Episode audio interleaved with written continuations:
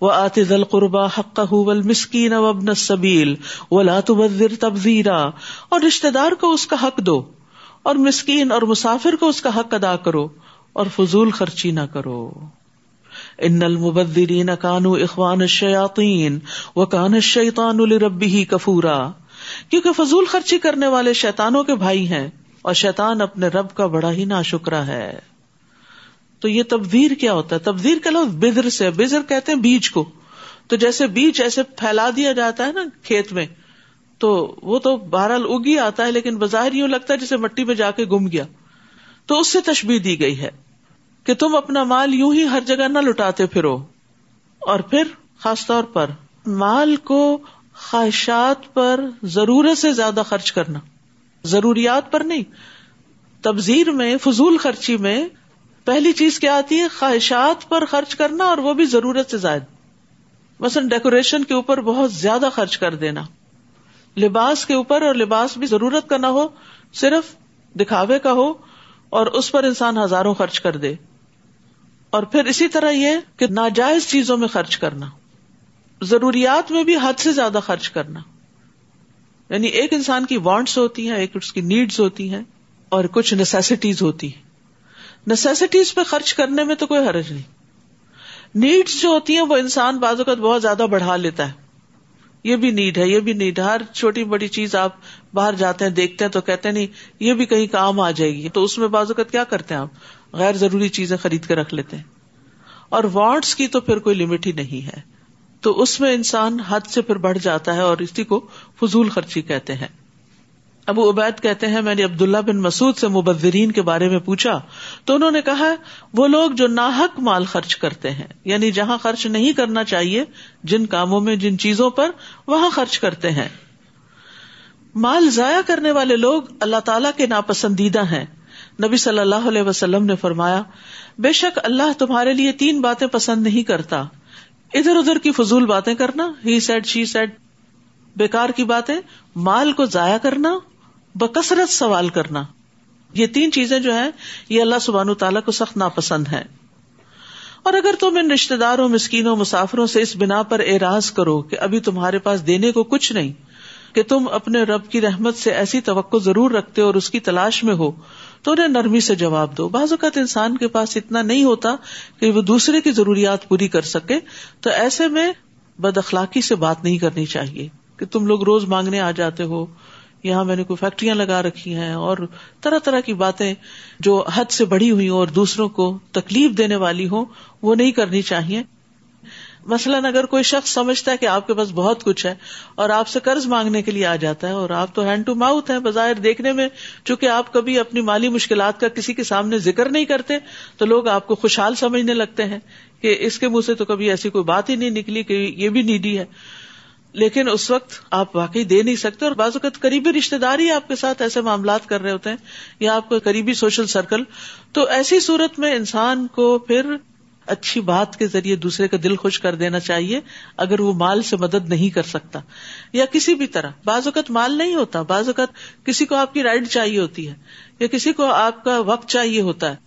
تو اگر آپ اس وقت مصروف ہیں اور دوسرے کی مدد نہیں کر سکتے، تو بدتمیزی اور بد اخلاقی سے پیش نہ آئے اچھے طریقے سے معذرت کر لیں یا آئندہ کسی وقت کے لیے وعدہ کر لیں۔ اور نہ تو اپنا ہاتھ گردن سے باندھ رکھ اور نہ ہی اسے پوری طرح کھلا چھوڑ دو، ورنہ خود ملامت زدہ اور درماندہ بن کر رہ جاؤ گے۔ یعنی انسان خرچ کرتے ہوئے نہ تو انتہائی بخل کرے اور نہ ہی ہاتھ کھلا چھوڑ دے، درمیانی راہ، اعتدال کی راہ اختیار کرے۔ بلا شبہ، آپ کا رب جس کے لیے چاہتا ہے رسک کشادہ کر دیتا ہے۔ اور وہ جس کے لیے چاہتا ہے تنگ کر دیتا ہے، اور وہ اپنے بندوں کی خوب خبر رکھتا ہے اور انہیں دیکھ رہا ہے۔ ان نہ کان اب عبادی ہی خبیرم بسیرا اور مفلسی کے اندیشے سے اپنی اولاد کو قتل نہ کرو۔ انہیں اور خود تمہیں بھی رسک ہم دیتے ہیں۔ انہیں قتل کرنا بہت بڑا گنا ہے۔ والدین کے حقوق کے بعد اولاد کے حقوق۔ اور ان میں سب سے پہلا حق ان کی زندگی کا حق ہے۔ کہ ان کو نہ تو پیٹ کے اندر قتل کرو اور نہ باہر آنے کے بعد۔ اور اس ڈر سے خاص طور پر مت ابارٹ کراؤ اپنے پرگنسی کو کہ تم ان کا خرچ کہاں سے اٹھاؤ گے۔ کیونکہ ہم بہت مٹیریلسٹک ہو گئے نا، ہر چیز کو کیلکولیٹ کرتے رہتے ہیں کہ اتنی میری آمدنی ہے، ایک بچے کے اوپر اتنا منتھلی خرچ ہوتا ہے، اگر ایک اور بچہ آ گیا تو میرا بجٹ آؤٹ ہو جائے گا، پھر میں کیا کروں گا؟ نہیں، اللہ سبحان تعالیٰ اسی اعتبار سے وسائل بھی پیدا کر دے گا۔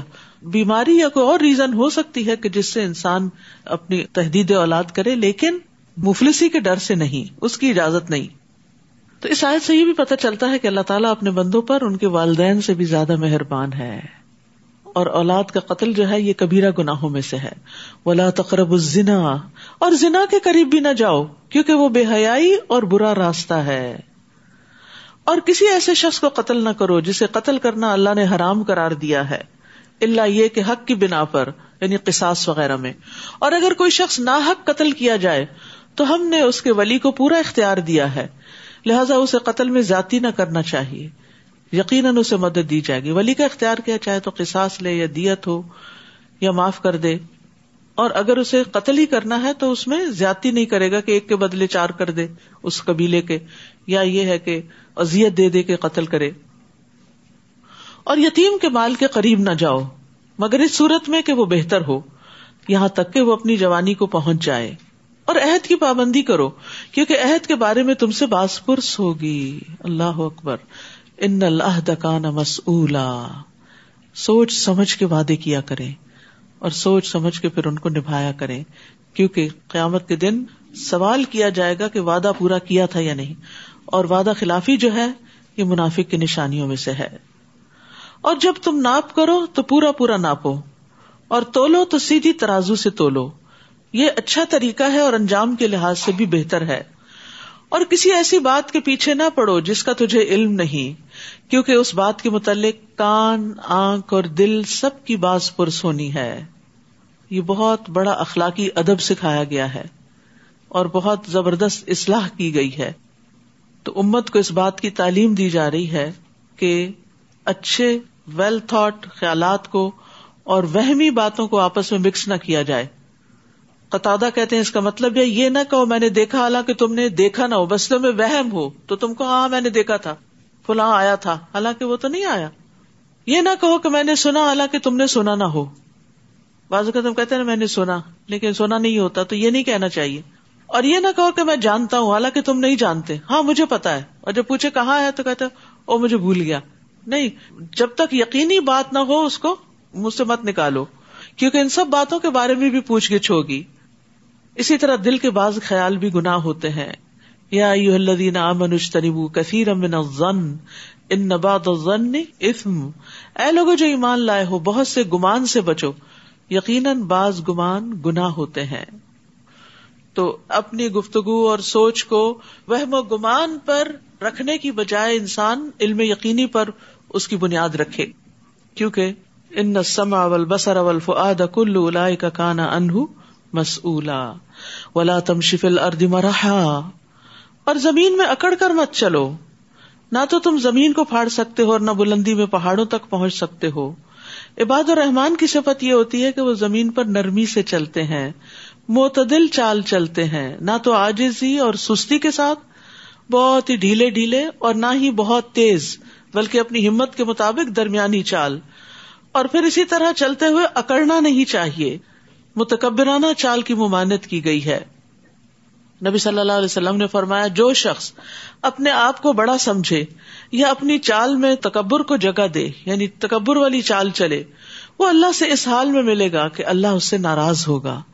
یاد رکھیے، ہمارا دین ایک جامع دین ہے، جس میں چلنے کا طریقہ تک سکھایا گیا ہے۔ مال خرچ کرنے کا، اولاد سے معاملہ کرنے کا، والدین سے معاملہ کرنے کا، اپنی شرم و حیا کا۔ کس طرح انسان کو بولنا چاہیے، کس طرح سوچنا چاہیے۔ کون سا پہلو زندگی کا ایسا ہے کہ جس کے بارے میں رہنمائی نہیں کی گئی؟ کلو دال کا کانا سی اہ اندر ربی کا مکروہا۔ یہ سب کام ایسے ہیں جن کی کباہت آپ کے رب کے ہاں ناپسندیدہ ہے۔ یہ سب حکمت کی باتیں ہیں جو آپ کے رب نے آپ کی طرف وہی کی ہیں۔ اور اللہ کے ساتھ کوئی دوسرا الہ نہ بنانا، ورنہ ملامت زدہ اور دھتکارے ہوئے جہنم میں ڈال دیے جاؤ گے۔ یہ سب سے بڑا جرم ہے۔ کیا تمہارے رب نے بیٹے دینے کو تو تمہیں چن لیا اور خود فرشتوں کو اپنی بیٹیاں بنا لیا؟ کتنی بڑی گناہ کی بات ہے جو تم کہہ رہے ہو۔ ہم نے اس قرآن میں حقائق کو مختلف طریقوں سے بیان کیا تاکہ لوگ کچھ ہوش کریں، مگر ان میں نفرت ہی بڑھتی گئی۔ آپ ان سے کہیے، اگر اللہ کے ساتھ کوئی اور بھی الہ ہوتے، جیسا کہ یہ مشرق کہتے ہیں، تو وہ اللہ صاحب عرش سے مقابلہ اور وہاں تک پہنچنے کے لیے ضرور کوئی راہ تلاش کرتے۔ یعنی یہ نہیں ہو سکتا کہ کوئی اللہ کے مقابل ہو اور پھر وہ نوز باللہ اللہ کی جگہ نہ لینا چاہے اور اس کا مقابلہ نہ کرے۔ سبحان اما یقولون کبیرا۔ وہ پاک ہے اور ان باتوں سے بہت بلند و برتر ہے جو یہ لوگ کہتے ہیں۔ تو سب السماوات تو سب اول اردو امن فی ہند و امن شعی ان اللہ یو سب بحمدہ ولا کلّا تفقہ تصبیح کا نہ حلیمن غفورا۔ ساتوں آسمان اور زمین اور جو کچھ ان میں ہے، سب اس کی تصویر کرتے ہیں۔ اللہ کی پاکی بیان کرتے ہیں۔ بلکہ کوئی بھی چیز ایسی نہیں جو اس کی حمد کے ساتھ اس کی تصویر نہ کرتی۔ کوئی چیز ایسی نہیں۔ لیکن تم ان کی تصویر کو نہیں سمجھتے کیونکہ ہر ایک کا اپنا طریقہ ہے۔ ان نہ کا نہ حلیمن غفورا، وہ بڑا بردبار اور معاف کرنے والا ہے۔ اب دیکھیے، ساری کائنات تو تصویر کر رہی ہو۔ اللہ کی تعریف بیان کری۔ اور ہم چپ کر کے بیٹھے ہوئے ہوں اور اللہ کا ذکر نہ کریں تو اللہ کے محبوب کیسے ہو سکتے ہیں؟ لیکن پھر بھی اللہ تعالیٰ معاف کر دیتا ہے۔ عبداللہ بن مسعود کہتے ہیں کہ ہم آپ صلی اللہ علیہ وسلم کے زمانے میں کھاتے وقت کھانے کی تصویر سنتے تھے یعنی آپ ہم کو سنواتے تھے۔ ایک اور موقع پر آپ نے مٹھی میں کچھ کنکریاں لے کر صحابہ کرام کو ان کی تصویر سنوائی یعنی ان کی آواز انہس کر دی گئی ہوگی۔ اور جب آپ قرآن پڑھتے ہیں تو ہم آپ کے اور ان لوگوں کے درمیان ایک مخفی پردہ حائل کر دیتے ہیں، جو آخرت پر ایمان نہیں رکھتے۔ تو گویا قرآن پھر ان کے دلوں تک تھرو نہیں ہوتا۔ ہم نے ان کے دلوں پر ایک پردہ چڑھا دیا ہے کہ وہ اس قرآن کو سمجھ ہی نہ سکیں اور ان کے کانوں میں بوجھ ہے۔ اور جب آپ قرآن میں اپنے اکیلے رب کا ذکر کرتے ہیں، تو وہ نفرت سے پیٹ پھیر کے بھاگ جاتے۔ یہ کون لوگ ہوتے ہیں کہ جن کے دلوں پہ پردہ پڑ جاتا ہے، جن کو قرآن کے احکامات اچھے نہیں لگتے ہیں؟ وہ ان کی حکمت کو نہیں سمجھتے اور پھر سننا ہی نہیں چاہتے۔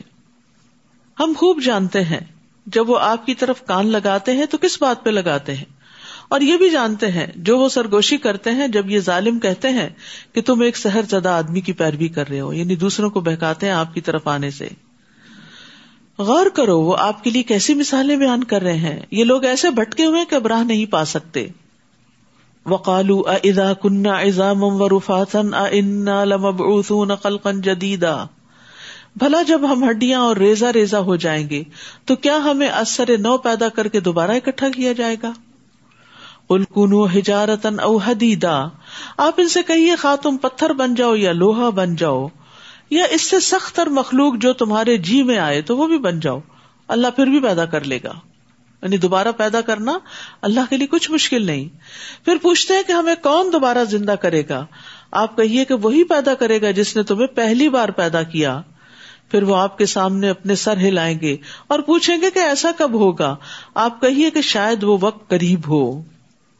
جس دن وہ تمہیں بلائے گا، تو تم اس کی تعریف کرتے ہوئے پکار کے جواب میں حاضر ہو جاؤ گے اور یہ خیال کر رہے ہوگے کہ تم دنیا میں تھوڑی ہی دیر ٹھہرے تھے۔ دنیا کی زندگی آخرت میں بہت چھوٹی نظر آئے گی۔ وکل عبادی یقول التی ہی احسن میرے بندوں سے کہہ دیجیے کہ وہی بات زبان سے نکالیں جو بہتر ہو۔ یا پھر اللہ تعالیٰ بڑے پیار سے بات کر رہے ہیں۔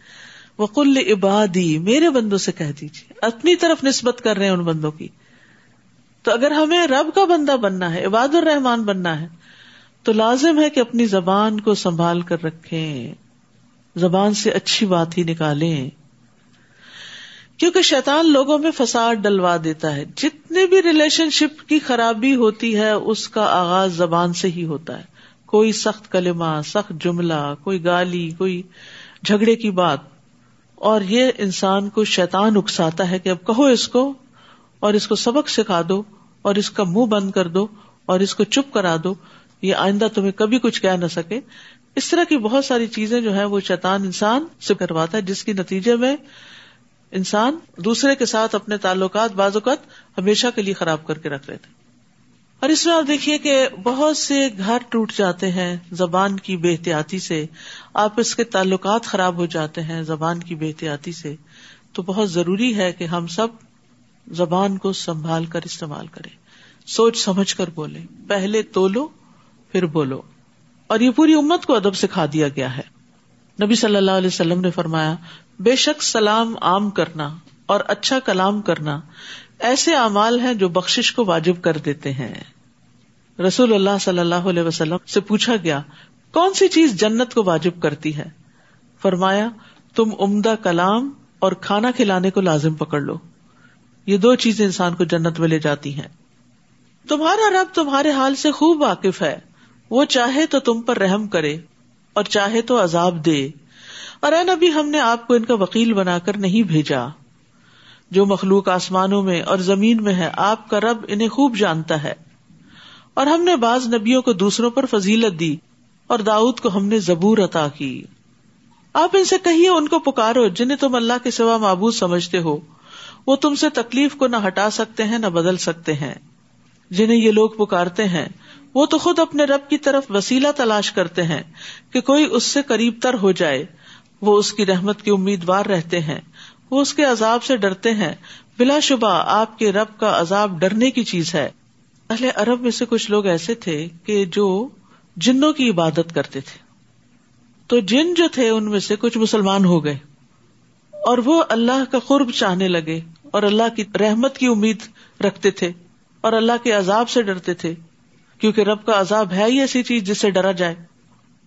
تو ان لوگوں کی طرف کہا جا رہا ہے کہ جو لوگ ایسے جنوں کو پوچھتے تھے اور ان کو وسیلہ بناتے تھے کہ یہ آگے ہمارے مسائل حل کروائیں گے اور ہماری بخش کروائیں گے، وہ تو اب خود بھی رب کی رحمت کے امیدوار ہیں اور عذاب سے ڈرتے ہیں۔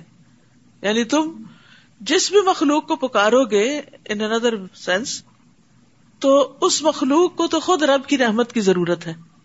چاہے کوئی بزرگ ہو، چاہے کوئی زندہ ہو، چاہے کوئی فوج شدہ ہو، چاہے فرشتے ہو چاہے امبیا ہو سب کے سب کس چیز کے متلاشی ہیں، کس چیز کے طلبگار ہیں کہ اللہ کی رحمت ہو جائے ان پر اور اللہ کے عذاب سے بچ جائیں اور اللہ کی طرف جانے کا راستہ ان کو مل جائے۔ وہ امن قریت اللہ نخن محلکوہا کوئی بستی ایسی نہیں جسے ہم قیامت سے پہلے ہلاک نہ کر دیں۔ یا سخت عذاب نہ دیں، یہ بات کتاب میں لکھی جا چکی ہے۔ یعنی جب جب بھی بستیوں والے غلط کام کریں گے، اللہ کے غزب کو دعوت دیں گے، تو اللہ تعالیٰ ان کو تباہ کر دیں گے۔ قبل یوم القیام اور قیامت کے دن تو سب کو ہی تباہ کر دیا جائے گا۔ جو بات ہمیں موجے بھیجنے سے روکتی ہے ان کے ایک اور سوال کا جواب ہے۔ وہ یہ ہے کہ پہلے لوگ انہیں جٹلاتے رہے۔ ہم نے قوم سمود کو ایک اونٹنی واضح معجزے کے طور پر دی۔ تو انہوں نے اس پر ظلم کیا اور معجزے تو ہم صرف ڈرانے کے لیے ہی بھیجتے ہیں۔ اور جب ہم نے آپ سے کہا تھا کہ آپ کا رب لوگوں کو گھیرے ہوئے ہے اور جو نمائش یعنی واقع معراج ہم نے آپ کو دکھائی اور وہ درخت جس پر قرآن میں لانت کی گئی ہے زکوم کا درخت، انہیں ان لوگوں کے لیے بس ایک آزمائش بنا رکھا ہے۔ ہم انہیں ڈراتے رہتے ہیں، مگر تم بھی ان کی سرکشی میں اضافہ ہی کرتی چلی جاتی ہے۔ اور یاد کرو جب ہم نے فرشتوں سے کہا کہ آدم کو سجدہ کرو، تو ابلیس کے سوا سب فرشتوں نے اسے سجدہ کیا۔ کہنے لگا، کیا میں اسے سجدہ کروں جسے تو نے مٹی سے پیدا کیا ہے؟ پھر کہنے لگا، بھلا دیکھو، یہ شخص جسے تو نے مجھ پر بزرگی دی ہے، اگر تو مجھے قیامت کے دن تک مہلت دے دے، تو میں چند لوگوں کے سوا ان کی تمام تر اولاد کی بے خونی کر دوں گا۔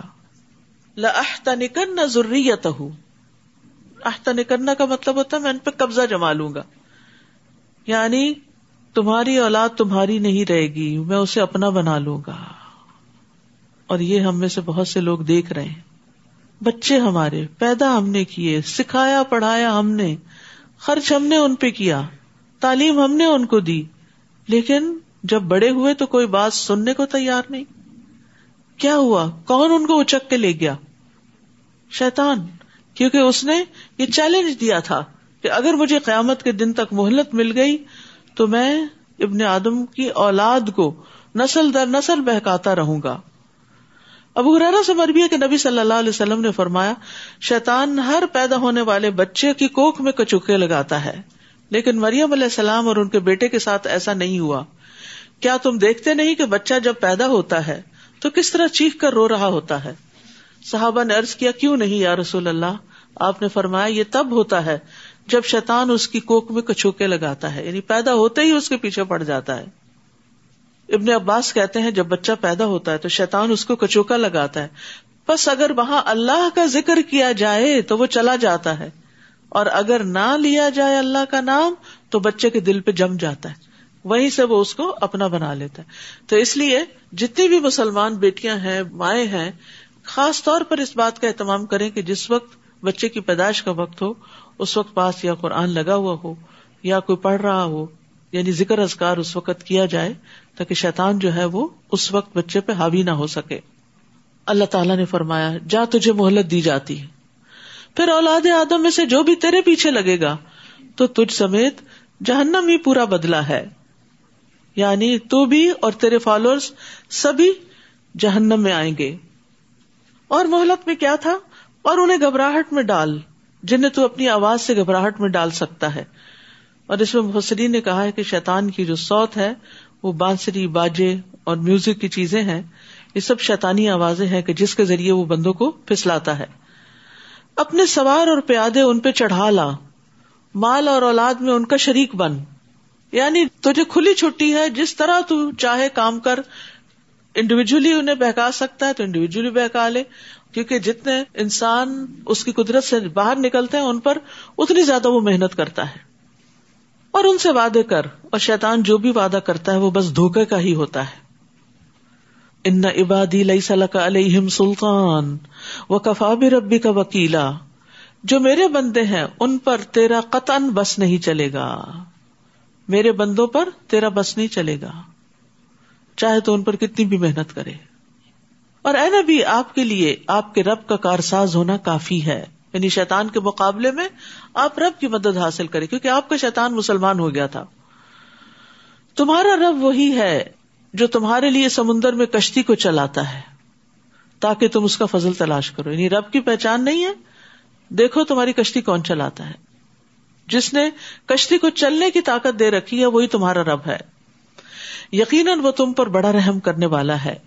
اور جب سمندر میں تمہیں کوئی مصیبت آتی ہے، تو اللہ کے سوا جس جس کو تم پکارا کرتے ہو، وہ تمہیں بھول جاتے ہیں۔ پھر جب وہ تمہیں نجات دے کر خشکی کی طرف لے آتا ہے، تو تم اس سے منہ پھیر لیتے ہو اور انسان تو ہے ہی نا شکرا کیا تم اس بات سے بے خوف ہو گئے کہ وہ تمہیں خشکی پر ہی زمین میں دھسا دے، یا تم پر ایسی آندھی بھیج دے جس میں پتھر ہو پھر تمہیں اپنے لیے کوئی کار ساز نہ ملے؟ یاد رکھیے خطرناک راستوں کو عبور کر لینا، سمندر کا سفر پار کر لینا، جنگل سلامتی سے عبور کر لینا، یہ ایک عظیم نعمت ہے جس کو عام طور پر انسان بھول جاتا ہے۔ اور اسی طرح اللہ سبحان و تعالیٰ جس طرح سمندر کی لہروں سے انسان کو بچا کر اس کے جہازوں کو پار لگاتا ہے، یا اڑتے جہازوں کو جس طرح وہ صحیح سلامت اپنی منزل تک پہنچاتا ہے، تو ان تمام مواقع پر انسان کو اللہ کا شکر ادا کرنا چاہیے۔ یا اس بات سے بے خوف ہو کہ وہ دوبارہ تمہیں سمندر میں لوٹا دے، پھر تم پر سخت آندھی بھیج دے، جو تمہارے کفر کی پاداش میں تمہیں غرق کر دے، پھر تمہیں ہمارے خلاف کوئی پیچھا کرنے والا بھی نہ ملے۔ یعنی ہوتا یہ ہے کہ انسان مشکل وقت میں اللہ کو پکارتا ہے، جب مشکل چلی جاتی ہے تو بھول جاتا ہے۔ تو اللہ تعالیٰ اس کو یاد دلا رہے ہیں کہ کیا پھر تم مشکل میں نہیں پھنس سکتے؟ تو آئندہ کے لیے یاد رکھو کہ پھر بھی تمہیں اپنے ربی کے پاس جانا ہے، تو اس سے اپنا تعلق درست رکھو۔